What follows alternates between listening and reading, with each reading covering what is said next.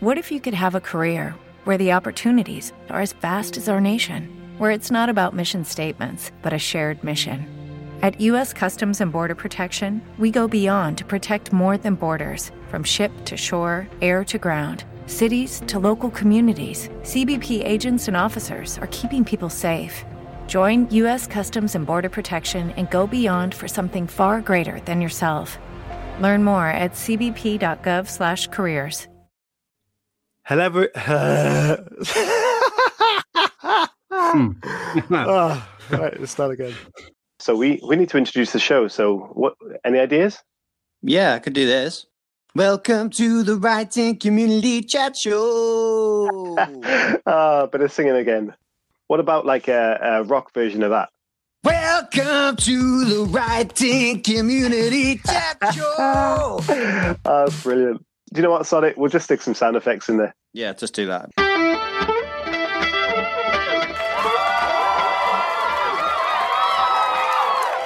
The truth shall set you free. Oh, baby. Peanuts, get your peanuts here. Awesome. Crank it up.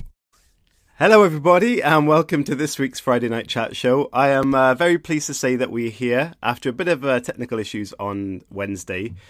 The internet uh, locally was completely chaotic and it made the show um, unable to be produced. So unfortunately, we didn't have a show Wednesday, but we are here tonight with a fantastic guest. And you may notice something a bit strange. Uh, Mister Hooley, who normally sits by there, is not here. Um, and I can't tell you where he is because I don't know. And I know we've done a feature before where we spoke about uh, Mister Hooley's lost in a cupboard somewhere. And I hope that's all it is. Perhaps he's locked in his loft where he normally films from. I'm not sure. But um, yeah, we have got a great show in line for you. So please don't switch off. Please do share this, uh, share the stream so everyone can get involved. And I cannot wait to introduce the guest tonight, which, by the way, we have had on before. And if you listen to the show, you will know that I accidentally deleted that show. But she has fantastically agreed to come back on, and, and because she's a great person. So thank you so much for coming back on. But very briefly, before we do start the show, as always, uh, let's talk about the Beer Token book promotion. And Uh, you can sponsor this show and have your book displayed uh, and talked about and displayed throughout the entire show. And this week it is from uh, Mister Geoff Major, who is at uh, GradusPrimus. His book is called Deadline, and it is a four point eight out of five, and it's had six reviews on Amazon. Uh, a jaded journalist becomes the confidant of a serial killer who believes you reap what you sow. And it's had some great reviews, some of which, uh, wow, what an enjoyable read, which had me gripped right up to the fantastic twist of an ending, five stars. And this is an absolute page-turner. It was addictive and difficult to put down. Definitely should be made into a T V drama. If you like reading crime thrillers, you won't be disappointed. So please check out uh, this book and, of course, the authors that support us. It's fantastic to support them. And I will pop his uh, book cover up in the top corner there. Deadline, it's got some um, vital spikes on it, I think. So uh, check that out, and please uh, let us know if you do that. So, without further ado, uh, let's let's get on. If we can get that graphics away. Our guest today, and I'm so so excited. Please welcome C D Major. Hello. Hello. Ah, it's so good to have you back on the show. Um, oh, it was a traumatic experience last year, wasn't it? It was the hottest year at the start. I was sweating buckets. Our internet was all over the show. We finally got it, and then we managed to delete it. Well, there was there was a good story behind that, and it was the fact that, you know, the service that we use, we absolutely swear by. If you're in the in the visuals, StreamYard is fantastic, but of course it's got like um, a storage thing where it automatically deletes stuff after a time limit, which. Because I wasn't quite as as aware of what we did, um, I deleted the wrong or didn't save the right episode that we did. Because, of course, the first episode uh, or the very first ten minutes we did, we couldn't even speak to each other. And there was all sorts going on in the background. So um, it was bonkers. Anyway, it's all good. I've got a jumper on. I've got the heater on. That's how different it is. You know, what a difference two months makes. It's I know it's it is fantastic. And, and I absolutely love your shed vibe. And uh, listeners will know that we uh, we've been waiting for a shed one day. We'll have one just like yours. Yes. It, and last time we established you had a chicken in the background. Is that still there? Yeah, it's on the shelf. Where is he? Yay. There he is. Yeah, on the shelf. Chicken on the shelf. So The people yeah. that may, or I'm assuming a lot of people tuning this will know who you are, but the ones that don't, can we have a little uh, overview of your, I guess, recent book, which is called um, The Other Girl, and you've got a copy there. Uh, fantastic cover, by the way, um, which has done fantastically well, and we'll talk about some of the reviews that's had very soon. But can you let someone, or someone, just one person, uh, know a bit about that book and what it's about? Please. Yeah, so it's um, a creepy thriller. Um, all my books are always based on um, something true or an event that's happened. So this was inspired by a nasty fire in New Zealand in nineteen forty-two in a lunatic asylum. And there were two survivors of that fire. And I it follows the story of Edith. She was put in the asylum when she was five years old. She's now, the morning after the fire, she's twenty. Um, so she's basically lived there all her life. Hmm. And this young doctor, this sort of naive, sort of fresh out of, you know, graduating doctor, full of good ideas and talking therapies, um, sort of takes a bit of an interest in her and becomes essentially obsessed with her throughout the course of the novel. And we look at the reasons that she was incarcerated when she was five and whether she's bonkers, whether the things she said as a child were true. And essentially it delves into the topic of past life memories. And so it gets really out there. Um so yeah, it's a book set in a lunatic asylum, and it's looking at sort of, if we treat people like they're mad, do they become mad? Um you know, is it is everyone mad? um mm. There's lots of yeah lots of nasty bullying and things like that, and and quite unpleasant treatments, um of course, of um, things that truly did happen to people. Um and I did horrible research, you know, and discovered um yeah so it was yeah it's it's scary. And for the whole book, she's basically down to have a lobotomy, and it's that sort of race to see whether she will have to have that operation or not. So. Yeah. Well, Anya on the chat. Hello, Anya. Nice to see you uh, around. She said, is the chicken real? Um, I, I don't think so. If it hasn't moved since last time I saw it, it's probably not. Um, but nice to see you on the chat. And hello to everybody that's there. And please do chat with us. If you have any questions for uh, Cheska, then please put them in there and we'll have it, we'll ask. Um, so the first thing to, to note from that story, apart from the fact it sounds really, really cool, um, where's the interest for sort of the the past lives and all of that sort of side of things? Because I get really fascinated by that. And okay, Halloween's next week, and we've got a big party show coming, by the way. Be there. Um, so it kind of links well to that. So where was that inspiration come from, and why sort of that route? Yeah, I it was genuinely, it came definitely after the, the fire and the lunatic asylum and lots of it, because I was like, why would someone be put in this place, age five, you know, really young? Um, and I just, I don't know where I came with it. I've always been interested in the supernatural. I've always mm. been interested. I love, you know, any kind of ghost story or anything like that. And um, my second book, The Last Night, had that sort of supernatural vibe. There was definitely sort of that idea that essentially there was a bureau in it that was haunted by the secrets it kept. And there was flashes, and there was faces in mirrors, and there was wet footprints and all of that. So I've always loved that stuff. And um, I, as a child, apparently, when I had this mark in my thigh, I used to say that I was shot in the war. Um, and I just, I did repeat it a lot. And I do remember saying it, but I don't remember why or how. So I suppose I just got thinking about it, that, you know, what if this child was saying these crazy things? Like, what kind of parents would she have? So let's give her really religious parents who are quite well mm. standing in the community. And they essentially just are freaked out by what she's saying. She's also, many children with past life memories are quite adamant. A, they get very emotional, and B, they often recount a very violent death.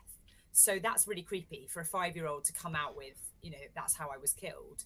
Um, and I just thought, put that into a religious family mm. and what would they do? And, you know, they end up trying everything with her. Um, they try and exorcise the demon, and they try and, you know, beat it out of her. But essentially they give up and they shove her in this, this institution. And she's diagnosed as obviously being schizophrenic. They, mm. no, one, no one believes her. And, and it's a lot of the book is, is this true? You know, is she telling the truth about this dead girl, basically the other girl, which is why it's called that. Um, so you're always interested in, in whether there is a, yeah, another girl somewhere. It is. It's, it's an amazing thought. And it, there is a lot of stories that actually come out it, that relate to this, and people believe that this is happening. And it, there's a... loads of theories. I mean, there are real world theories as well. Like, mm. memory D N A, or time and space, or parallel worlds, or reincarnate, you know, there's lots of explanations. But yeah, I mean, either you're a believer or you're not. I mean, my husband's like, it's rubbish, it's absolutely rubbish. And I and I'm a total believer. I'm like, no, this happened, and how would she possibly know? And you know, all of this. Do you know what? I get really strange um sort of nostalgic feelings around certain things, and I've always always had this weird, like, in the back of my mind that it could be something to do with that, but I've never explored it. But I've always got that little feeling at certain things that make it trigger this, and it definitely triggers some sort of feeling, whether it's a it's a it's a connection to that or not, I don't know. Um, but it's it's definitely something that sparks the imagination. So yeah, I, exactly. Either way, it was meant to be a good story. It was meant to be, mm. you know, um, yeah, enjoyable, and, and and I don't mind that it's a bit silly. And of course, I knew I was going to get a few one-star reviews telling me, you know. Well, let's have a look at. I was going to talk about this a bit later on, but let's have a little look about the reviews on this, because you in, under your name right now, and I'll explain what this means a bit later on. But under your name right now, you've had three books out, and yeah. the first book had seventy-three reviews. The next one had one hundred eighty-one reviews, and then yeah. the, the other girl has had two thousand plus reviews. So, and, and a lot of those are absolutely fantastic, which I'll, which I'll go through three of them now. And there's a reason why I've picked three and not two. Um, the first one was this book, this book blew me away. Edith and Declan's mysterious tale was eerie and emotional, and my heart was in my throat, and I was uh, as I raced through to uncover the truth, five stars. But then the next one is so such a contrast to that. Um, it says, such a disappointing read. I was looking forward to reading this, but would not recommend. Very poorly written about, uh, with absolutely no depth to the story. One star.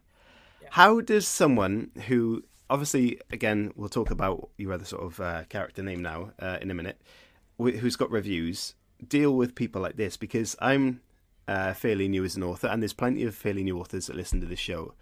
When you know you are getting amazing review after amazing review, and you're pleasing so many people, when you get someone who writes like this and clearly doesn't agree with the ninety percent, ninety-nine percent of the rest of the population, how does that, do you get, do you kind of put that to the side, or does that affect you?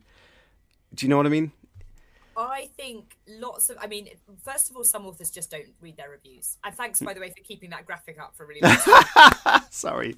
I'll, I'll, I'll, I'll, there's always an app afterwards. Don't worry about it. You know, like, don't check. Just, um, very triggering. Um, I don't. I actually, I do read my reviews. I don't think my reviews are for me. I think they are mm. for my readers, and they're nothing to do with me. I never would think of responding. I wouldn't have, you know, opinion. Um, but obviously, privately, I speak. You know, I know some of their names. I, I know that they have given five stars to their thermal slippers. Oh, well, yeah. I do know that they hated my book.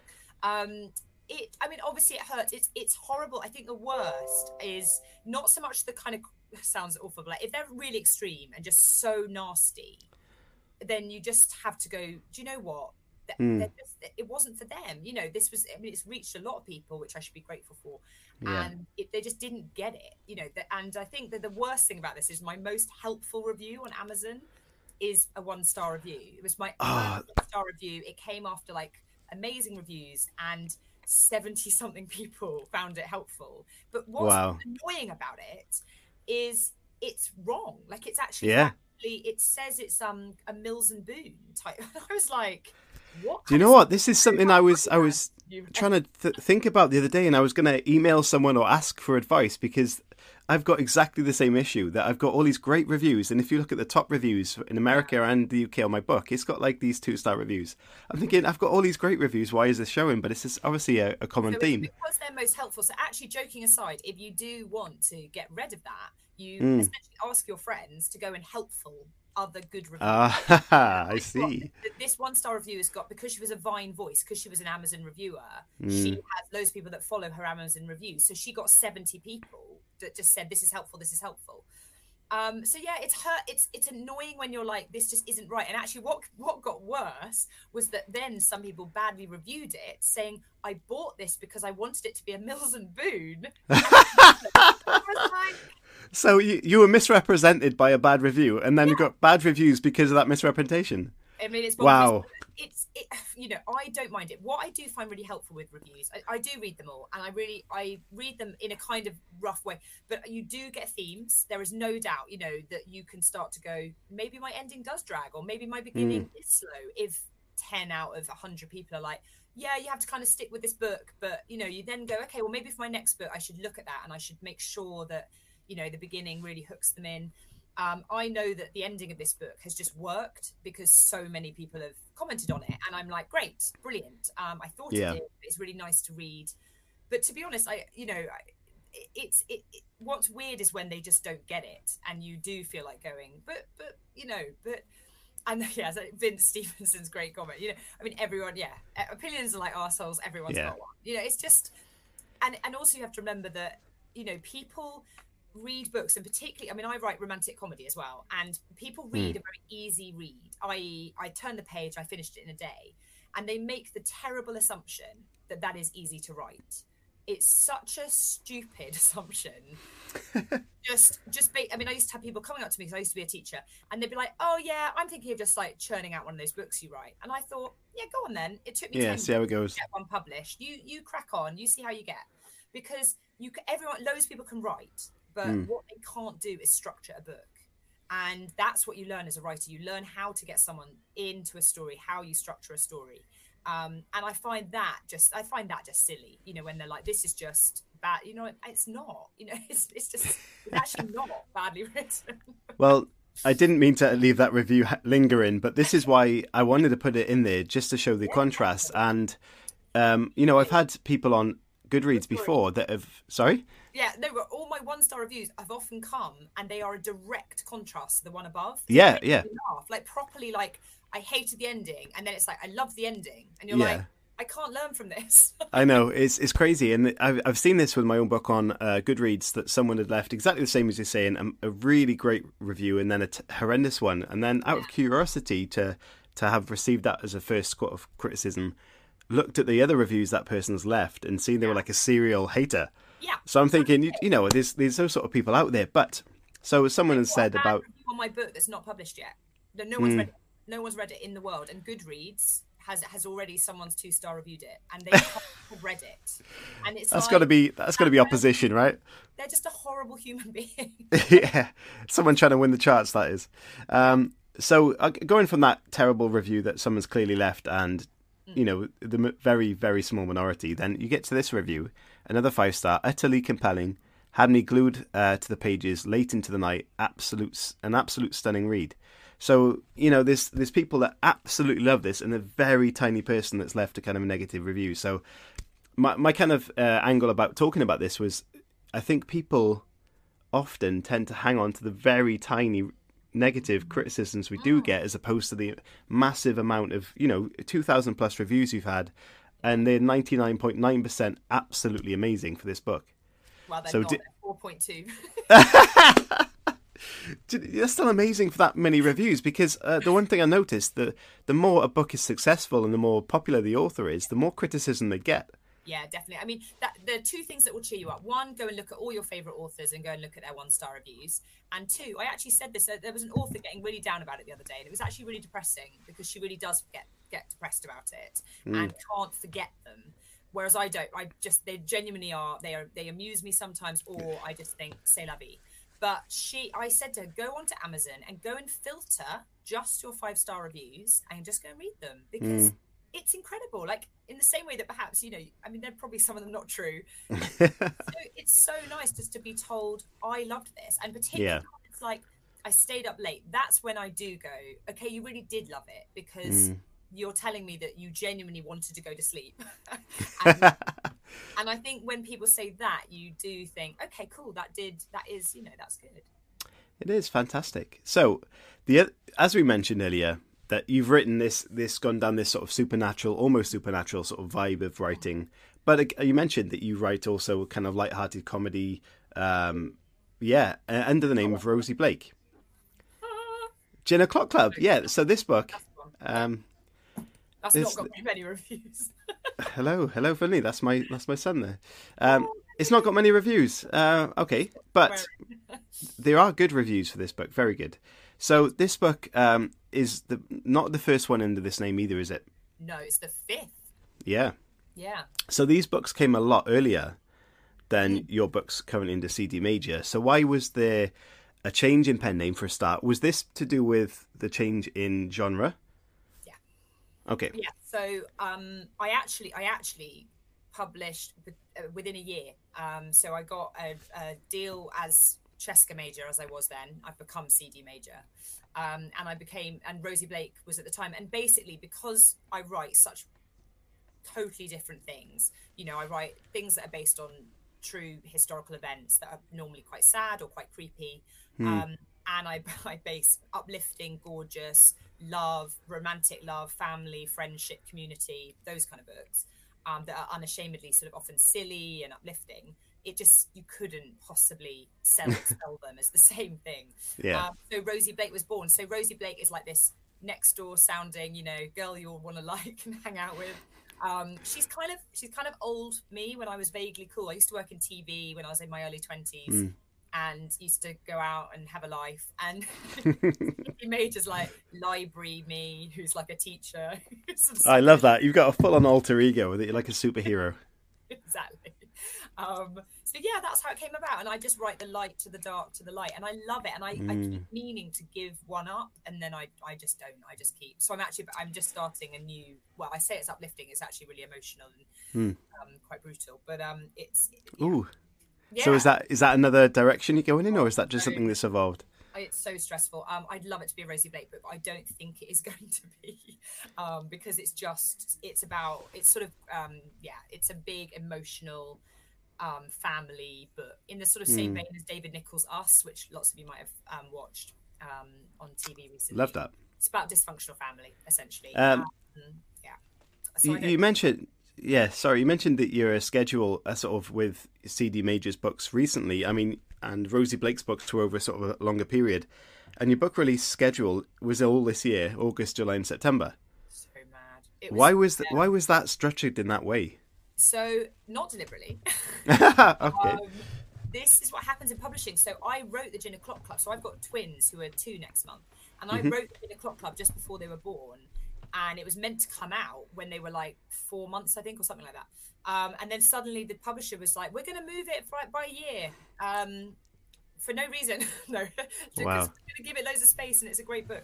So they moved it by a year. And then a similar book came out. So mine was meant to come out in April. And then a similar book came out. So they moved it to August. So basically mm-hmm. that's what happens in publishing. You're just at the mercy of timing. So the Gin O'Clock Club ended up coming out. Instead of a year and a half before The Other Girl, it five days, I think. Was, wow. It was bonkers. So I was like, I'm trying to promote. to yeah, yeah. Books. I mean, promoting's hard enough for, for one thing, at, you know, at a yeah. time. So that must have been a, quite a tricky thing. Yeah. I mean, I mean it's, it's been useful. I've kind of hijacked. I kind of went on to talk about The Other Girl and then ended up like just shoving in a bit of Rosie Blake. so, so we talked briefly about the fact you were um, published by Amazon sort of. Uh, yeah, their crime imprint. The crime imprint. So, is that are you still signed by Amazon for uh, Rosie's ca- um, character? Uh, you know, persona. Yeah. Um, if I was, I would probably have more reviews. okay, okay. So, is that done like a self-published route separately? I'm with Little Brown, which is right. A okay. Publisher. So very much. Um. So Sphere, which is um, yeah, Little Brown company, which is Hachette. Mm. So that's a traditional deal. Um, whereas Amazon. Is sort of a traditional setup, but of course you have the weight of the Amazon sort of ebook machine, yeah, which is absolutely just incredible, as you can imagine. It's world domination. Well, I've never, um, never had this. I've, I've written ten books, and I've bumped into two people in the last few weeks. And when I, when they said, "Oh, you know what you do?" Did I said, "Oh, I'm a writer." Um, they've said, "Oh, well, I've heard of you," and I say, "Um," and they go, "Oh, I've just bought that book." And I've never had that. And yeah. I was like. That blew my mind. I was like, the system works. This is insane. Is your is your book shot in stored in any shops anywhere?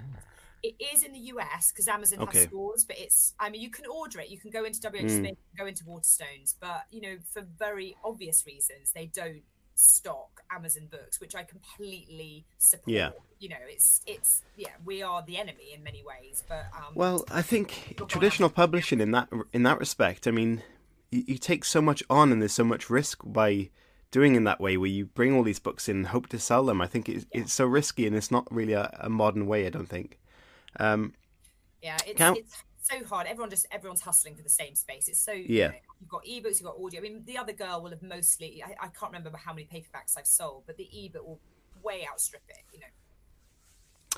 Can we have a little talk about, I mean, you mentioned that the fact you had a T V career a bit earlier on in your lifetime. Why you started writing, and I believe I read somewhere that you actually uh, spent a bit of your time writing while you were supposed to be working with T V. I mean, was that frowned upon at the time, or, or, or and where did it come from in the yeah. first place? when did you read that? That is true, because I, I did used to print. Oh, I used to use the printer, because it's like the old days. Where you send, remember sending like your, you know, your letter, your thirty pages of a book. Yeah, that's expensive. So I used to, yeah, I probably owe Endemol a bit of money. Because, um, I used to print it out. I used to work on Deal or No Deal and stuff, and I used to print it out on their printer. Wow. Um, and you'd send it off, you'd go to the post office, you'd send it off, and then you'd get the depressing, the whole lot would come back as a rejection.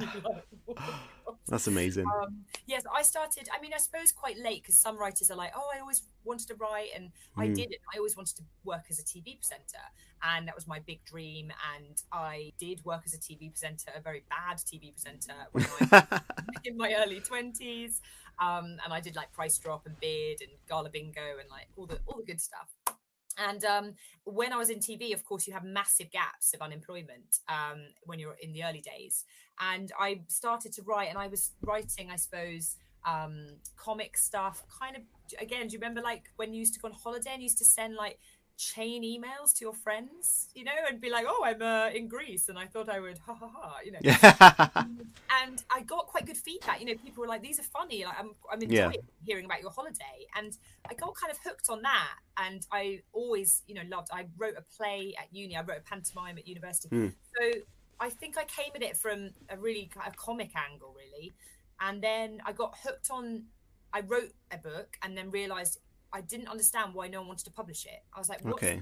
it, what, what's wrong with it? Hmm. And I knew it was wrong, but I couldn't, I didn't have the skills to see why.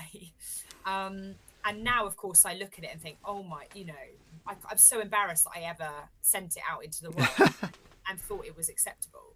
Um, but it was what I talked about earlier, which is I didn't know how to structure a story. So it was hmm. just endless, you know, good writing, but just endless boring, you know, scene after scene that didn't go anywhere. And I was one hundred thirty-five thousand words long, which is about fifty-five thousand words more than any other rom-com I've ever written. So there's yeah. a few comments coming in about the printing side of things here. uh, Anya said she did the same thing at work, used the printer nice. for drafts.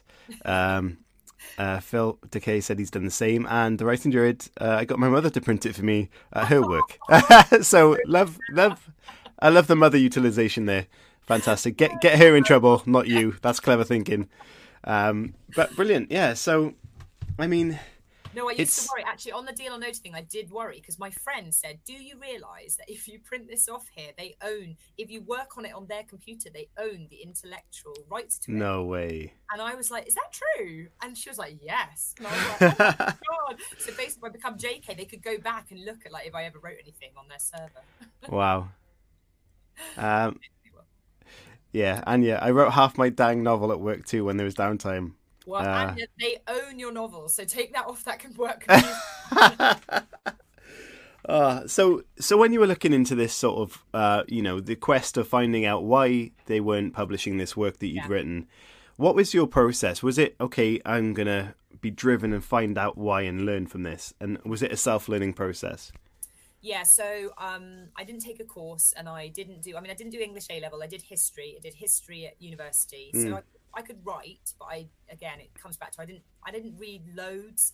So I yeah. read a lot in my genre.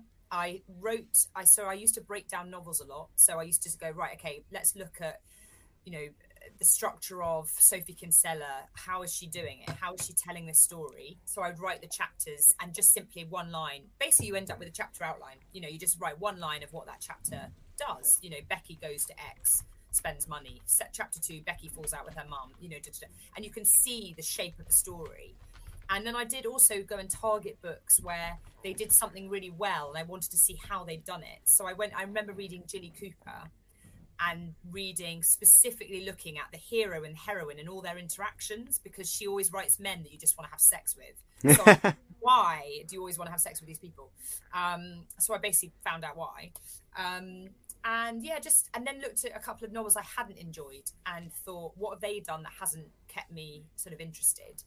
And wrote, broke down movies, things like that. Wow. Um, and then basically just started to try to apply it to my own work, and it was really just through trial and error. I mean, I wrote, I think, three books before the fourth one, I think, became the first mm. rom-com. And then I wrote a fifth book that became my first sort of serious, you know, Cheska book. Um, but yeah, I, I did go on a couple of like weekend courses. I've been on a screenwriting course recently and things like that, which I love. you don't have to go on a course. You don't have to have an M A. You know, it, it actually breaks my heart when people think you do. Mm. Um, I, it, but it did take me a very long time to get published, I suppose. You know, ten years for one book, I suppose, is, is quite long. But equally, there are others that it takes fifteen, twenty yeah, of course. time, you know, to publish anything. I mean, it's a massive lesson there that you can everyone can learn from. The fact that there's so many people that haven't written or haven't done a course or haven't done this or that that think they're not entitled to write, mm. when absolutely you should be writing regardless. And the second thing that you just mentioned that someone like myself really should be putting into practice is reading certain books for certain reasons, not just, you know, occasionally reading something for the sake of it. Uh, but to, to try and learn a bit of a lesson from it as well. I think it's a fantastic tool for anyone listening that wants is getting into writing or is like myself who is writing, who just isn't doing that. So I think that's a fantastic also lesson. T V, you know, I mean, I remember watching twenty-four backwards mm.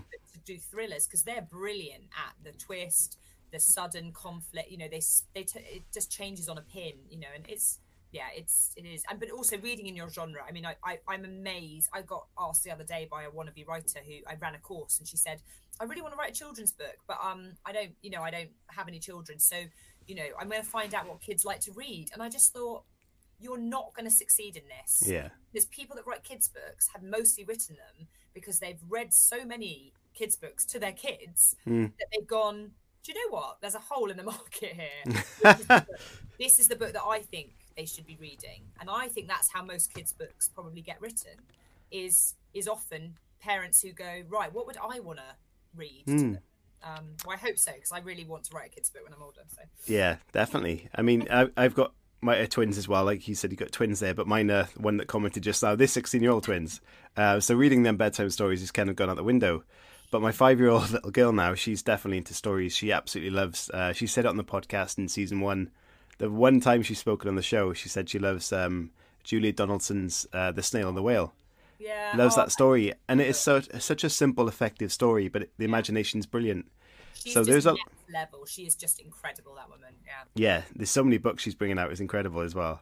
Yeah. Um, absolutely. So can we talk about your writing process? And I want to know, is the shed obviously a big factor in that? Well, oh, my God. I mean, when you have a global pandemic, then... Yeah.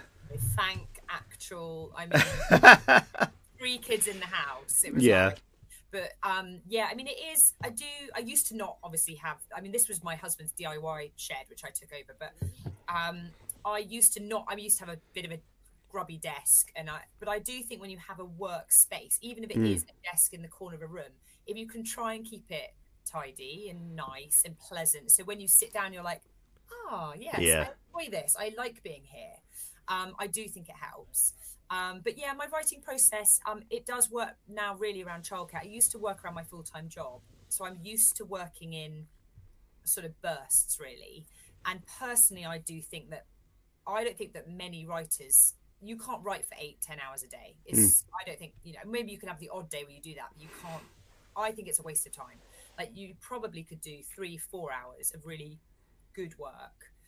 Um, so actually I was interviewing um, John Grisham, as you do. Um, Amazing. Because um, for Henley Literary Festival um, last week. And he writes from, he gets up really early, goes to his lovely writing shed, and he sits there from, I think he said it was something like seven thirty to eleven thirty. So wow. That? Yeah. And it sounded magical. He was like, I take my coffee and I walk down my garden, and I go in, I'm not allowed my phone, I'm not allowed Wi-Fi, and I write, and then I leave, and then I get on with my day. And I was like, that is dreamy. And actually that's what we should all be doing um, if we could. But um, I do, I do ban, I have turned off Wi-Fi. I've got apps that turn it off. I don't bring my phone in. If my phone has to be here, then it goes on top of the shelf because I can't mm. control myself because we're all addicted. I'm addicted. Um, and I do, I use this. Um, oh, where's my, I use Okay, that. okay. An old school timer. Old school timer, and I set it, and I tend to do the Pomodoro technique, which is kind of, I think it's, well, it's my made up one, twenty minutes on, ten minutes off. I think it's meant to be five minutes off, but nah. Um, so twenty minutes on, ten minutes off, and I literally tick them off on a list. Um, I often leave work in the middle of a paragraph or a sentence, because then the next day I just reread it, and I tend mm. to be able to pick it up again, which I like. But yeah, I pretty much arrive at my desk as it was the day before and then just read through what I did, maybe correct it, and then just keep going, but desperately try not to check Wi-Fi yeah. or the So phone. You almost light edit as you go along, as you come back and check on that. Very light edit. Mm. I try not to worry about the big stuff. So mm. if I think I'm going really wrong, I will return, because I do do a chapter outline. So I am a, a writer that likes an outline. Um, I do go and look at it and say, where, what could I do? And should I, should I actually stop writing and actually look at this and rejig something? If I really feel yeah. it's wasted and I'm starting to really go off my... There, there was a guest that we had on, and I can't, apologies, can't remember who it was at the time. Uh, my memory's amazing. Uh, that said, um, to finish writing when you're writing really well. And at the time we were like, what, what do you mean? But obviously that is that if you're in the zone and you're writing well, to leave at that point would make you really want to go back to it. And yeah. if you get into a bit of a slump and you're not feeling things and and you leave there, you kind of have a negative experience that way. So that's a, a really positive tool. I think that's really interesting. And I think mm.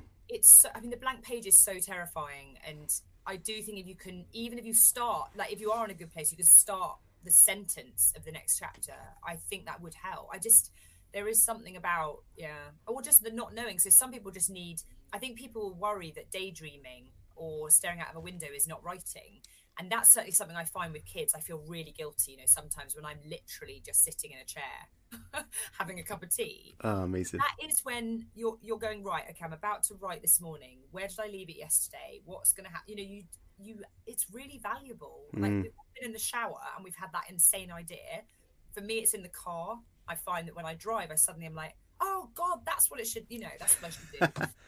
Um, but I don't give myself much thinking time. And I think as a writer, most writers should give themselves more time to just ask, like, oh, is that the right route? Or shall I make a different decision at that point? Or what would happen if that character sort of had a role in it? Or can mm. I just, like, is that a bit easy? Maybe there's more conflict in that scene, or, you know, just those questions that you should be maybe stopping and checking in with yourself uh, a bit. Is, you know, have I lost my theme?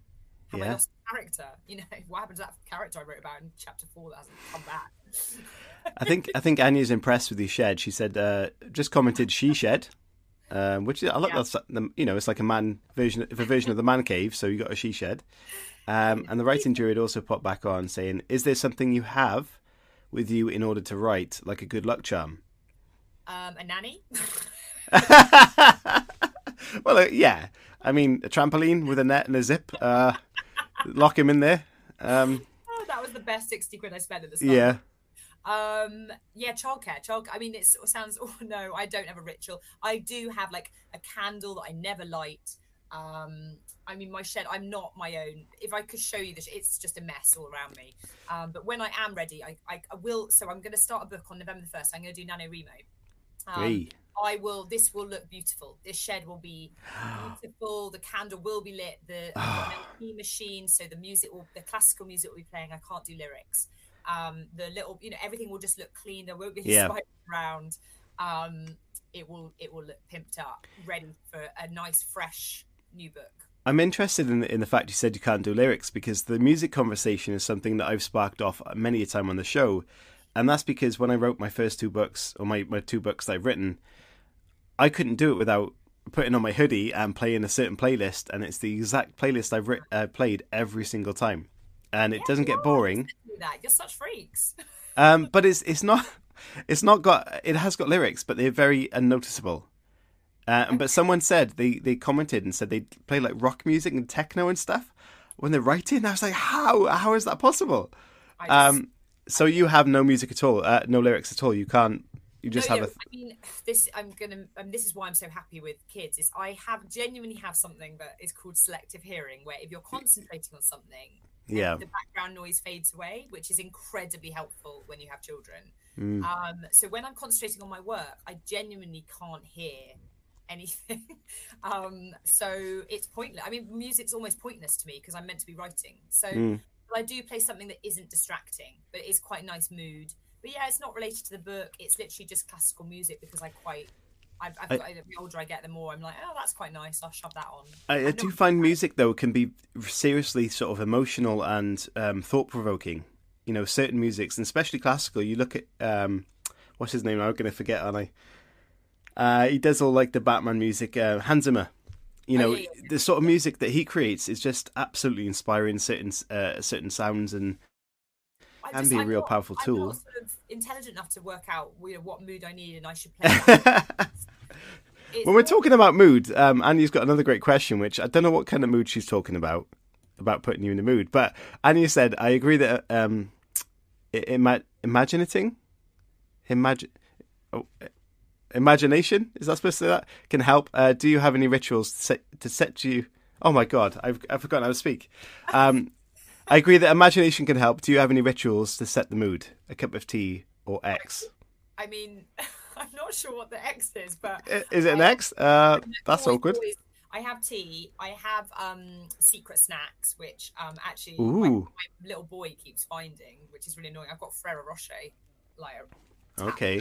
Place. Chocolate fingers. I got busted with them the other day. um, yeah, I just know. I mean, cup of tea. I, I love it. I really do love it. I leave the house and it's literally... I mean, it's only fifteen feet. It's a tiny garden, but... I just leave the house and it's like, ah, and um, it is an office. It is lovely. Yeah. Really I mean, that does sound fantastic. And you, you're painting a very British picture right there.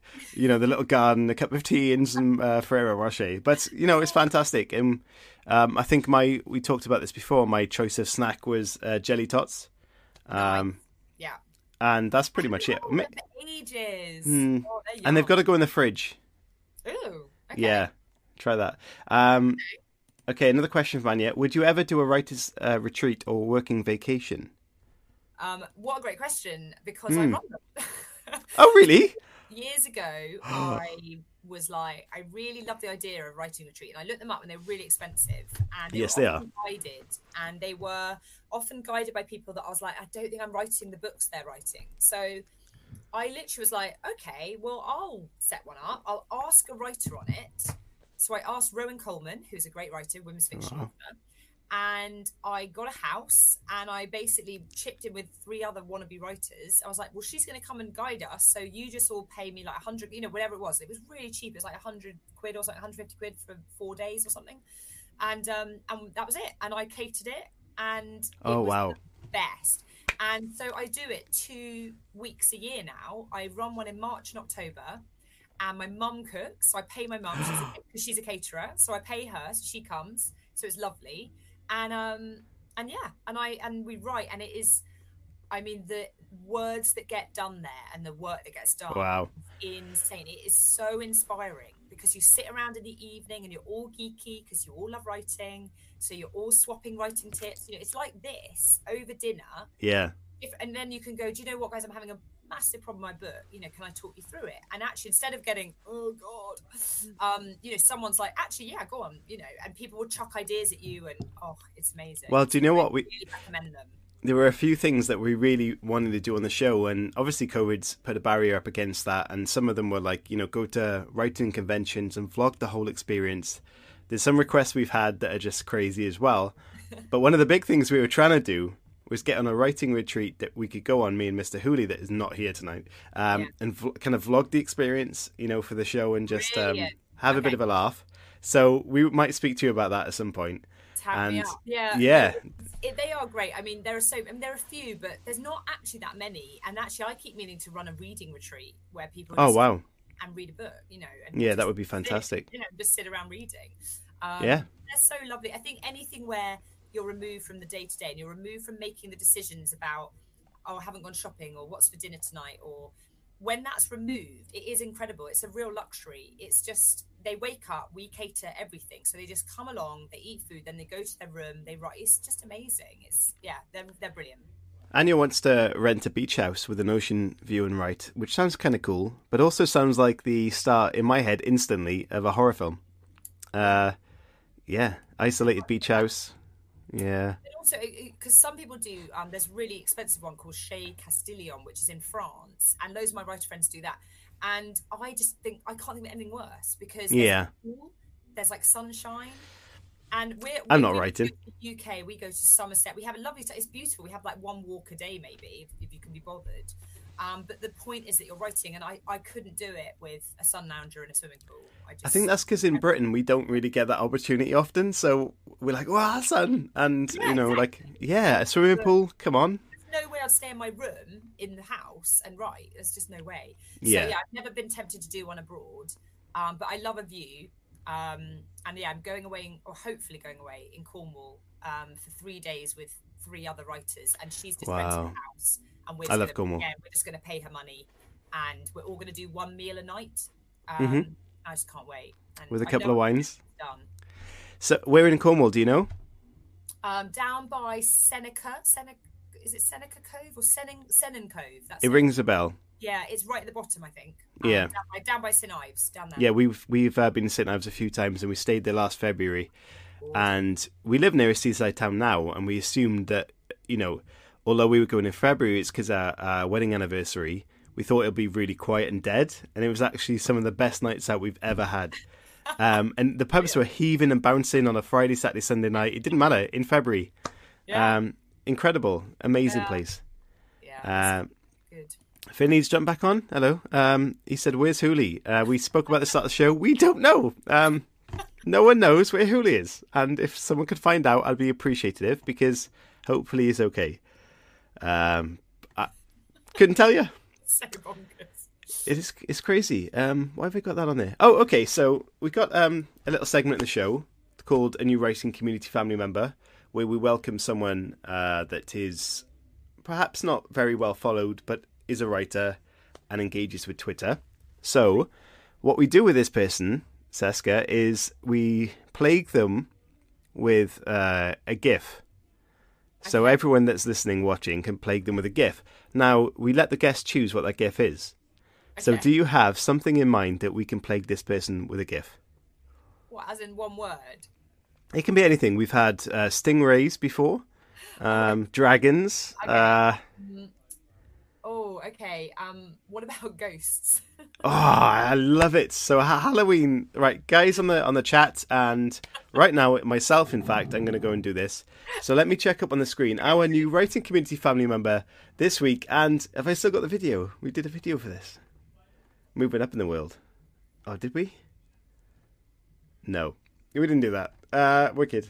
So let me check this up on screen. So sophie dot ann dot queen, uh, which is at sophie ann queen one. So please send her some GIFs of ghosts. And she has one hundred ninety followers. And hopefully last week we jump, managed to jump up quite a lot uh, very quickly with this person. That's so nice, because so, then they start chatting to people, like-minded people. It's brilliant. I know, but we like to get people engaged and involved with this show. So I'm right now, so if on the podcast or if you're listening, um, if I'm very little bit quiet right now, it's because I'm finding this person. Um, it's, also, it's also a beta reader, isn't it? You find what I found. So I joined, I was a blogger and I joined a group, and we ended up, you know, finding beta readers on Twitter and things like that, where someone was like, oh, I'll read your book. Go on then. You know, you read mine, I'll read yours. And it was so brilliant, you know. Yeah. Such a well, great community when you can find people. And you guys do you are know, great writers' lifts and your writing community. It's brilliant. Oh, I'm going to sneeze. Oh, how scary should we go with this? Because there's some scary ones on there. Um, oh, go on. And and you can quote W C C S or the, at Tag the Writing Show, because you might get very confused otherwise. Um,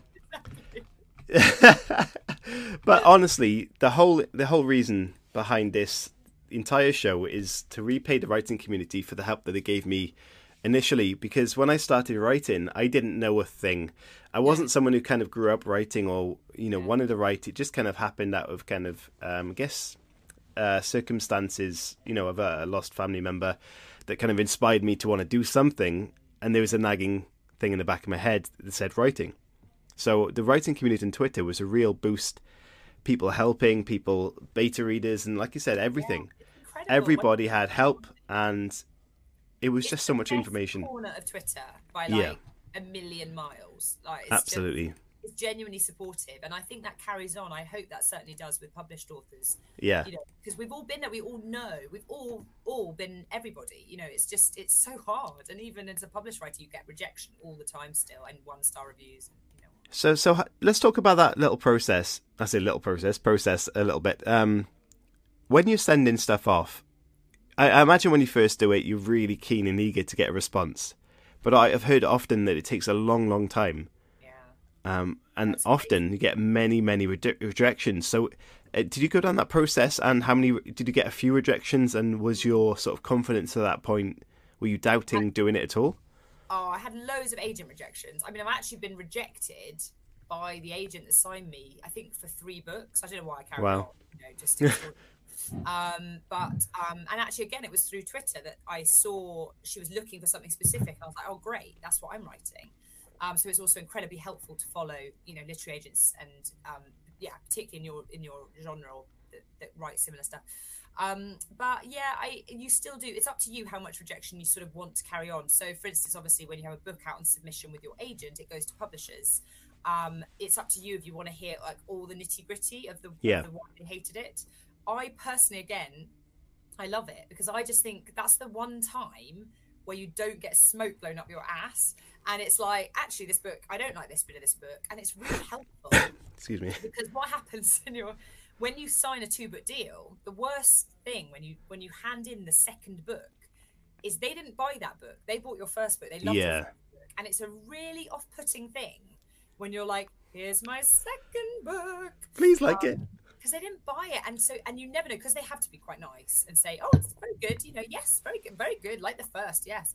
Um you never quite know. So I'm mm. much more nervous about The Thin Place, which is the one that's out next after The Other Girl, because inevitably because no you know no one bought it off the slush pile. So it's something that I've produced that I've obviously ran through with them, but basically, you know, I'm like, until I get those reviews, I won't know if it's a wow. success or not. And it's, it is, you still get really nervous about yeah, it. Yeah, of course. Um, but yeah, so, I mean, things take forever. I mean, I've had things out on submission for, I remember one, my debut went out in September and I remember we signed in April. So hmm. that's, you know, that's, that's half the year of just waiting. Massive time, yeah. Yes, yeah, it's stressful. Wow. And I've had deals that have fallen through. They're the worst, where you have a meeting and everyone's excited about it and they're like, oh, you're going to be our book. And then it just goes quiet and you're like, what's mm. happening? Oh, sales and marketing, you know, they don't really like it. And that's devastating, you know, when you get close. And I had that on my first book, and it was just, that's the only time I've really sobbed proper tears, was I I, I was so devastated. I just thought could I'd you, never get published. Could you ever see The Other Girls as a t- as a production, as a, you know, cinema production or film? Well, I've just had a meeting today. Wow.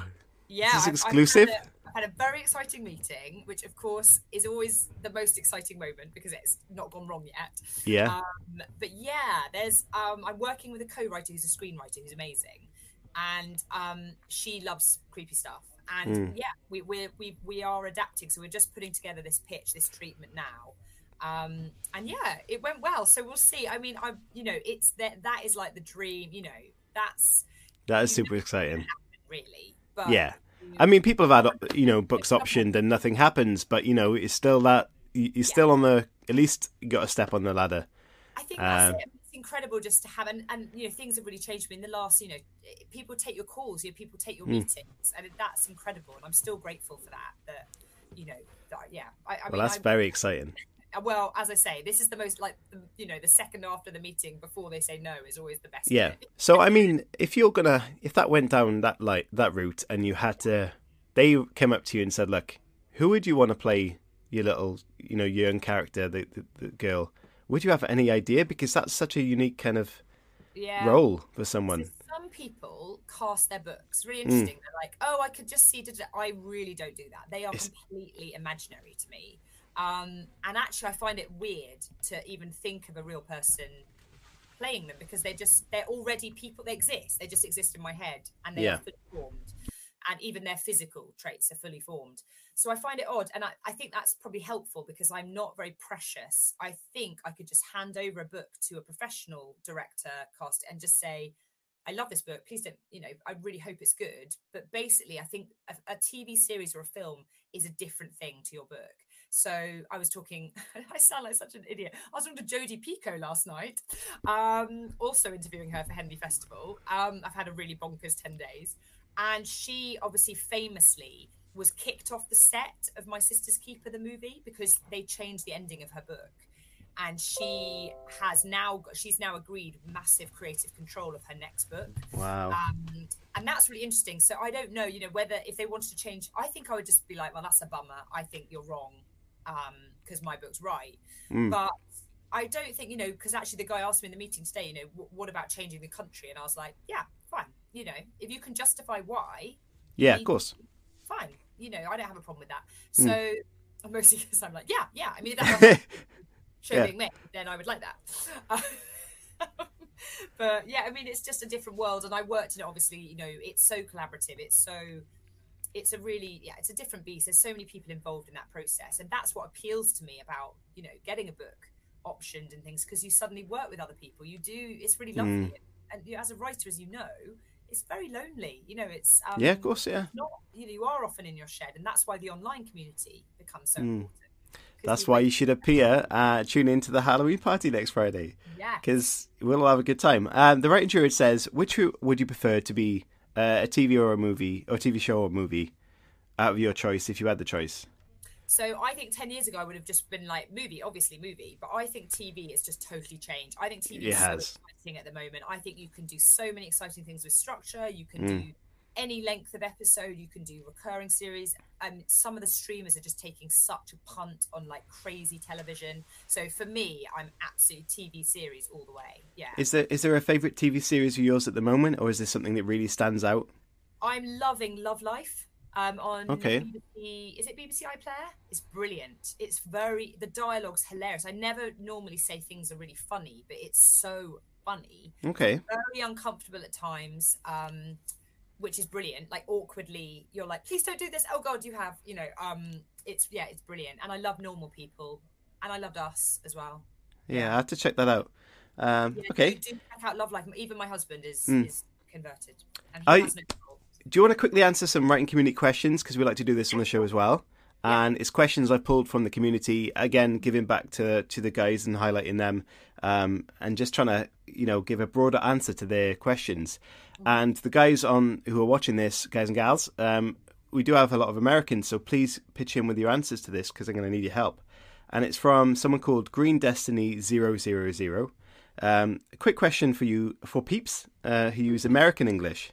Would seeing British English in a piece of writing put you off, or does it not bother you? Um, any any answer to that? Well, I mean, I read both, you know, books in, out in the U S, and, and I, it never bothers me when I read mm. American English.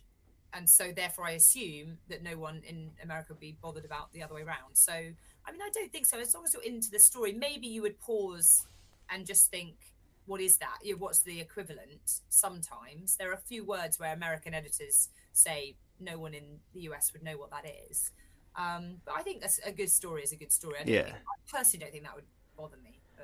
I kind of agree with you there. I think if um, your book was out at that point, your editor, if you were traditionally published or, you know, went through a decent editor, they would have highlighted the fact that they might not understand that. So generally, I don't I think it's a massive issue. I always say that Americans don't like swearing. And so I do take out all my swears because mm. apparently you guys don't like swearing. But do you know, know what? I, I don't think... Uh, if that was the case, I'd take it out because if my character was that character he's, and he yeah. needs to swear or she needs to swear, then they've got to swear. Isn't it frustrating when people think you are your character? It's like, no, you know, I am not a racist. My character is racist. It's like, well, I mean, I, actually, I've never had a racist character, but yeah, I know what you're saying. Something in the voice of your character, you're not purporting that opinion, you know. Anyway. Yeah, uh, Linda says it doesn't bother her. Hello to you. Um, British British English doesn't bother me at all. I expect it from books in the U K. Obviously, that's yeah. a good point. If you buy in from that area, then why not? Uh, hello, Mario. Uh, nice to see you in the house. Um, I love the use of U K or U S English. Mm. Uh, yeah, why not? It's culture, isn't it? And if you um, if you're into sort of different cultures, why not? Why wouldn't you love it? It's I mean, quite nice. Like it actually reminds mm. you that you are reading something that someone yeah. on the other side of the world is reading, and that's incredible. That is that is incredible. The power of you know. I mean, that yeah. blows my mind that I've got U S readers, Australian readers, Canadian readers. It's amazing, you know. Do you know the big, the worst thing? Not the worst thing is fantastic, but uh, um, what if the U S character swears a lot? Well, yeah, I've seen plenty right. of U S things. Um, yeah. Mario left the meeting. Oh yes, he's skiving to watch the show, I think. Um, What, oh, yeah, the American in the podcast that we've got, say, the last time we checked was forty-one countries that listen to this podcast yeah, so from incredible. Places like Israel, Jamaica and, and Costa Rica and places we never imagined would even so want to tune into this show. So I yeah. completely understand when someone uh, reads your book. And in fact, that was my very first review where, do you know when you first write a book and you get friends and family and you don't believe what they're writing? Yeah. Um, the very yeah. first review that wasn't from that group was someone from America, and that really made my day, you know? Yeah. So it is, it's a fantastic thing. Um, next question. Holly Huntress, uh, at Holly five nine nine three. What, what's a question you wish you could ask your favourite author? Um, whether they read my book. Can you read my book, please? Um, Could you blurb my book? Um, actually, that did happen to me, because my favourite author is Jilly Cooper. Wow. And she is genuinely blurbed, blurbed my book. Like, she literally, touching and hilarious Jilly Cooper. That is fantastic. That was not joking, like, all seriousness, that was genuinely, I think, probably the career highlight of my life. Yeah. And I couldn't believe it. I, I just read everything she's ever written. How how did you find out about that? Well, it's a very long and detailed story about the fact oh. that I'm the Jilly Cooper book club. It's yeah. Like, we're very strange. Um, and we only discuss her books. I mean, basically, we're super fans. Okay. And, um, we sent her an eight, uh, I sent her a hamper for her eightieth. And in typical Jilly Cooper style, she invited us all for lunch. Um, wow. We met her. It was just amazing. So then a year later, when my book came out, I, I sent it to her and was like, hi, will you read? That's wicked. Um, so it was totally, yeah, it was incredible. But I couldn't believe she actually did. She yeah. made a letter about it. And I was like, you know, this is amazing. Yeah, it's but fantastic. Yeah, it was incredible. And yeah, you just want to know, I think you often, I mean, you often just want to know what their process is. I think you always want to know what everyone's process is. You're mm. like, how do you write a book? How do you get better?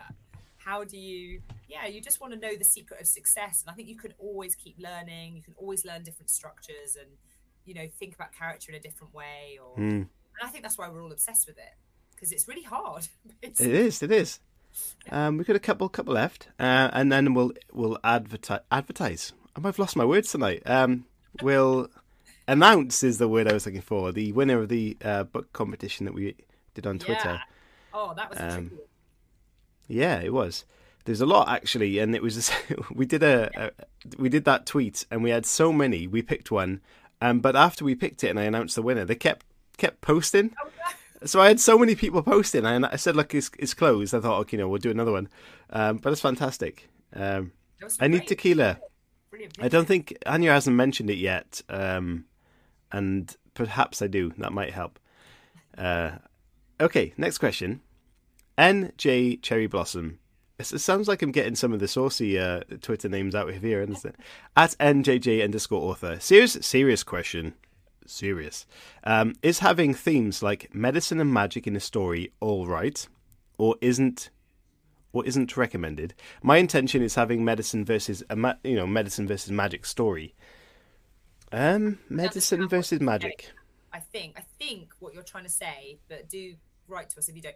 Um, and you're, I'm on Twitter, by the way. If anyone wants to talk to me, I, I will chat. Um, so I think what you're saying is, should I ground it in truth, or will it put author, you know, publishers off? I, so much of this is is publishers are not really brave about what they publish sometimes. So they think that you have to be quite straight in this genre, and that you have to stay in your lane for that genre. And then suddenly you get a breakout book. So like um, Sarah Pimbra's Behind Her Eyes, which was a thriller, packaged as a thriller, and it had an incredibly supernatural vibe or twist to it.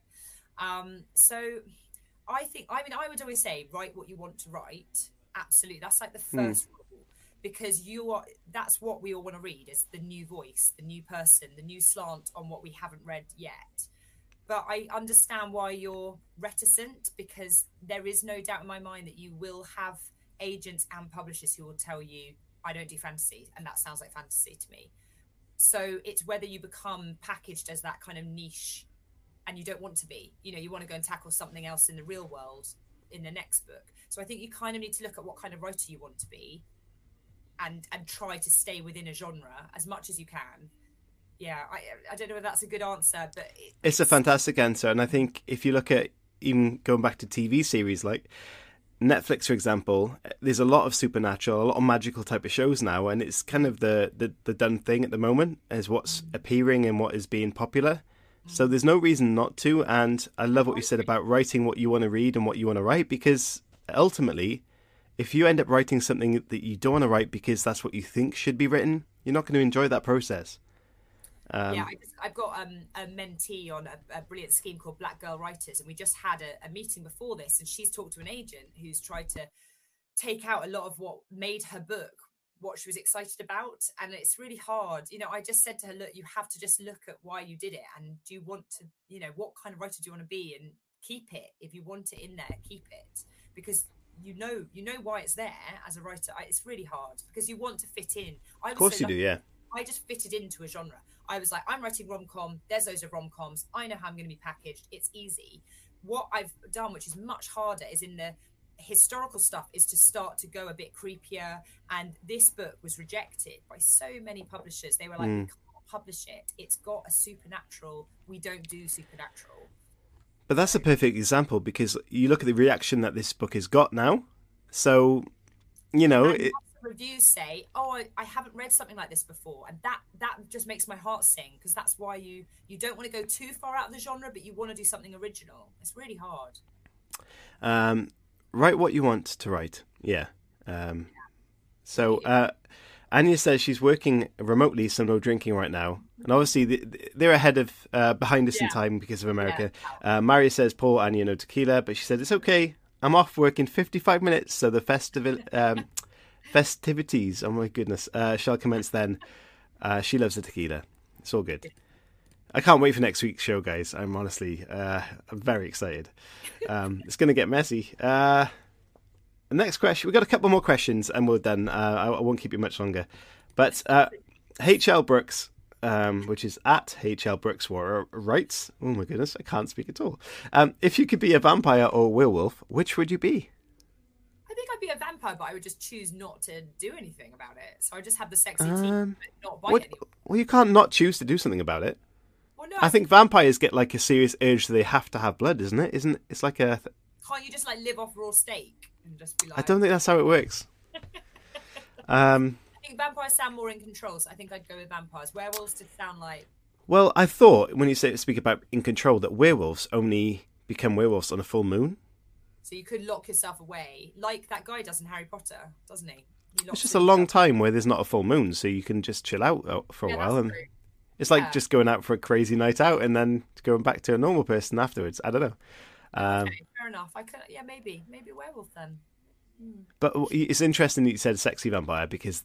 There's a lot of, think about that. A lot of people think sexy vampire, desire. Um, full body wax if I was a werewolf. That would yeah. be an interesting uh, session, wouldn't it? I'd take a lot of wax. Um, sometimes you just need it.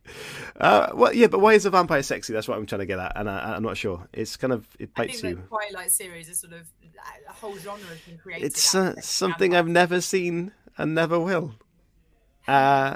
Out of, I don't know, hatred for what's popular, I guess. That's stupid of me. But anyway, no, okay. No, I just think it was, it literally created a genre, didn't it? It, was it did. Incredible, you know, and then you just had all the copycat ones. It was amazing. And yeah. then Fifty Shades of Grey proved how popular Twilight was, because it was fan fiction for Twilight and it became the biggest seller in that genre. It was amazing. W- which is incredible, the amount yeah. of work uh, they sold. Um, it's the most intimate kind of death. Uh, Halo, dis- Halo. D- if well, is it sexy death or is it just uh, terrifying death? Um, yeah. That Halo writes. Yeah. I, are you into? Are you into dark books? Um, because Halo is one of our um, big fans, and she's a fantastic indie author. But what I thought I'd written some dark scenes in my book um, turned out to be child's play in comparison yeah. to Halo's book. Uh, in the second book, well, I haven't even got to anywhere near that yet. So, well, wow. I, don't, I mean, I write quite dark stuff, but. I'm always surprised by it because I don't like reading it. so mm. It's really odd. I don't know. Old folklore said that you can cure someone from being a werewolf. Um, B, having their mother scold By them. Having their mother scold them. Oh. Really? Um, I've never heard that. But again, link in for ready for next week. Horror stories on the go, on the ready. Um, yeah, vi- pa- vampires are goth. Goths are dark and seductive. I M H O, what does that mean? In my honest opinion. Oh, okay. Down with, down with the lingo. Totes. yeah. um, and I think we, I think we'll have to announce the winner of this competition now, which you amazingly selected for us. I did. Yeah. And this was the second part of a competition that we started at the start of the week. Um, we said we'll buy a book, and we did, which was Steve, uh, who's one of our, and we didn't select this because Steve is one of our um, sort of Twitter followers and, you know, interacts with us. But his book has won some serious awards this year. and it's a children's book, which you might be interested in this as well. And it was very popular, and it's got a lot of great reviews. So we thought we'd check it out, and my wife really wanted to choose that book out of the list, so we chose that book. Bro. But we had so many more um, uh, suggestions, we had to, to pick more. So we have done, and this week's, uh, that's not that, uh, winner is um, Glenn J. Devlin, at G. J. Devlin, and the book is called The Alien Diaries. So congratulations to you. We will buy your book, and um, we'll have a little look at that for you. So yeah. Thank you for choosing that. Fascinating. And loads of them did. I loved it. There was one called, was it Beware Violet or something? That was also, I, I was, oh, it was a close call. Ooh, very close. Yeah, there's plenty of them. And we do... I'll go and read the rest of them. I'll go and read the other ones after, yeah, we picked, and go and have a look. Yeah, Steve's book is wonderful. I loved it, and I'm forty-one. Um, well, you know, it, it looks fantastic. And Steve's book's so sweet. And as a teacher, I totally recommend it. So there's a lot of teachers going on around here, except for Mister Hooley, who's not here. Uh, Glenn's book is great too. So there, there you go. That's um, oh, The Alien Diaries. So good. Hopefully we'll enjoy that. But any more questions, guys, send them in very quickly, because we're going to wrap up very soon. We um, we don't get too... I've got a code in the hall waiting. Oh, well, we'll wrap up even sooner then. Stop you having dinner. Oh. But again, so just before we do wrap up, before any questions might finally quickly come in, let people know when your next book is out, because you did mention it very briefly, and where they can find your information for your book is, uh, at the moment. I did. So, yes, my next book is out in April. Um, it's called The Thin Place, and it's based in Scotland, and it's about a very creepy bridge that you can visit where dogs leap to their deaths. So it's looking at why that bridge is cursed, and why the house and the estate are so haunted. Um, so yeah, that's coming out in April, and it, all my information, everything about me really, is found at my website, which is w w w dot c d major dot com. So okay, yeah, and I I'm on Twitter, so I'm Cheska Major on Twitter. Um, I'm C D Major Author on Instagram. I'm all over the place, so you can find me quite easily. But if you go to my website, then you can just find all my links. But yeah, I do love to chat to people. I do, you know, I do interact with with people if they want to talk writing. I love it. So people do get in touch if you have specific questions as well about something you want known. Philip Decay, I love Toad in, Toad in the Hole. Haven't had that in forever. Um, just to say it for Mario, as a musician, C D Major sounds like a classical composition. Um, and the new book sounds very interesting. Mario actually um, has, he's uh, an old girl school's choir uh, conductor. And we've oh, played right. his videos before on the show. It's amazing. Well, it's, I mean, it is my name, but it is ridiculous. My my new name, you know, C D Major. It also sounds like I'm seriously seedy. And like, C D Major. And it's Love like it. Every time, you know, I get announced, I'm like, oh, God. Um, well, as always on the show, in the show descriptions, whether it's on the podcast or the YouTube video, um, we will leave the website for C D Major on there, with the links to a Twitter and all that stuff, so you can find it, as well as the show sponsor, which, if I go back very quickly and I'll remember, um, was Geoff Major. Another Major. Any relationship? Any relation? No, no relation. Uh, okay, uh, with his book, uh, Deadline. So we'll leave links to all of that good stuff. So again, you know, if you can please support the authors and support this show, we will be very, very happy. And next week, like we mentioned, the Halloween show, eight o'clock next Friday on the thirtieth. Fancy dress. If you're interested in this, uh, C D Cheska Major, you can attend. Um, you can fancy dress in s- either a character of your book or something related to it, and bring spooky drinks that are slightly alcoholic, because there'll be lots of games going on, and it's going to be a complete laugh. And um, that sounds brilliant. In, like I mentioned earlier, in Wales we're locked down now for two weeks, so we can't go out anyway. So this will be the place yeah. to be. Um, but anything, any more questions? Send it uh, Cheska's way. Like she said, she'll answer them. And please check out her book, because it has had an unbelievable amount of amazing reviews. And as we found out earlier, it could be coming to the big screen at some point. And I really hope it does. So um, all the best for your release next year. Oh, thank you. Thanks and... so much for having me on again. And don't do oh, I know. I'm so uh, so happy that we got you back on. And I will download this instantly uh, as we get offline. And um, no, I, I will I will cherish it. And... Uh, ask C D on again. Oh, in light of that, actually, and you yeah. you mentioned this earlier, and I nearly forgot. NaNoWriMo is next month, and what yeah. we can do is, throughout our interviews through November, we can get someone on for a quick five minute update on how the NaNoWriMos go in. So if you want to jump into that at some point, you're more than welcome to as well. Okay, make sure that I'm on early so that I'm like, yeah, yeah, it's going really well, not like... Oh, okay, okay. Um, I see the vibe there. Yeah, I don't want to be on November the thirtieth when it's like... Yeah. I collapsed, I didn't do it. Oh, oh brilliant. No. Yeah. yeah, we'll do that. And I think that'd be great for a lot of the community as well to tell us there how they're getting on. Yeah, and we can give them advice as well. Yeah, if, if people haven't done it, they must do it. It's so fantastic. It's such a great way of just getting words on the page. It really is. Okay. Excellent. Right. Thank you so much for coming on. And um, as you guys um, found out last week, we are now affiliated with Novel Factory Software. If you want to know more about that, just get in touch and um, we can hook you up there. And um, just, uh, you know, just spread the show around and enjoy it. And, um, and we thank you, uh, Cheska, for coming on the show. It's been a real pleasure. Me. No worries. Um, thank you guys. We'll see you on Wednesday for a show with, um, and I'll announce that very soon actually. I won't, I won't give it away now. You might have seen that already, but I'll announce it in the week uh, for Wednesday's show. So don't miss that. And we'll see you Wednesday and Friday. Cheers guys. Bye.